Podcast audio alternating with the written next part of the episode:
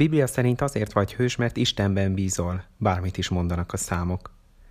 Dávid csak nézett fölfele, fölfele, fölfele. Mekkora ez az óriás ember, aki előtte áll? Góriát elég nagy volt.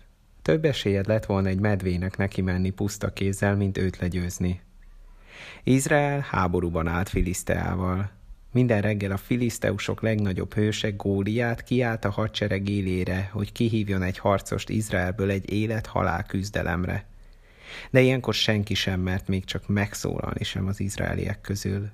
Legjobb, ha elképzeled ezt úgy, hogy vasember, a Marvel képregény szuperhőse, teljes vaspáncéjában úgy, hogy sugár meghajtással tud repülni, bármikor rád lőhet rakétákat, így felgyvelkezve odaáll eléd, te neked meg mondjuk a telefonoddal, vagy a gépeddel, ami most hallgatsz engem, meg kell küzdened vele.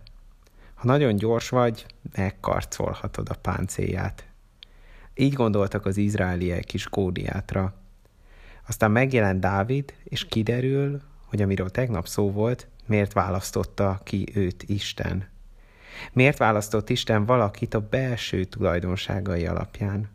Azért, mert Dávid sem Góliát külsejére figyel fel, hanem arra, hogy Góliát, a népet és a népet vezető Isten szidja. És Dávid felháborodik azon, hogy ezt hogyan hagyták eddig a többiek.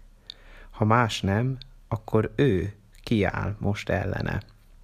Erre a katonák egy pillanatra abba hagyták a rettegést, hogy kiröhögjék Dávidot. Próbálták aztán lebeszélni.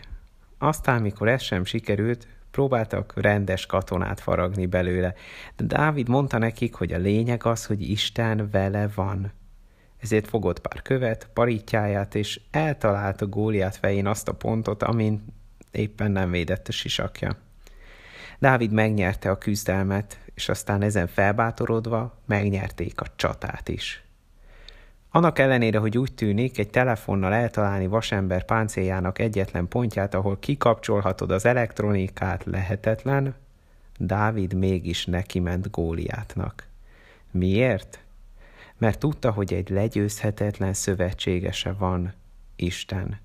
Dávid tudta, hogy Isten nem csak teremtője, hanem a fenntartója is a világnak. Megtehet most is bármit, odaállhat most is bárki mellé. Ilyen szempontból Góliátnak esélye sem volt. Ezért Dávid ezt mondta Góliátnak az 1 Sámuel 17.47 szerint, nem karddal és láncsával szabadít meg az Úr, mert az Úr kezében van a háború, és ő ad a kezünkbe benneteket. Hallottál már arról, hogy valaki elvesztette a hitét? Vagy volt már veled olyan, hogy meginoktál, akár el is hagytad a hitedet? Sokszor azért történik ez meg, mert elhisszük, hogy az ellenségeink a leghatalmasabbak, hogy a problémánk győzni fog. És végül is elhisszük, Isten már nem szeret. De ne feledd, Góliátnak soha nem volt semmi esélye. Egy kis feladat a végére. Csinálj egy jegyzetet, mondjuk olyat, amit kitűzhetsz valahova, beállíthatsz háttérképnek, tehát látni fogod majd máskor is.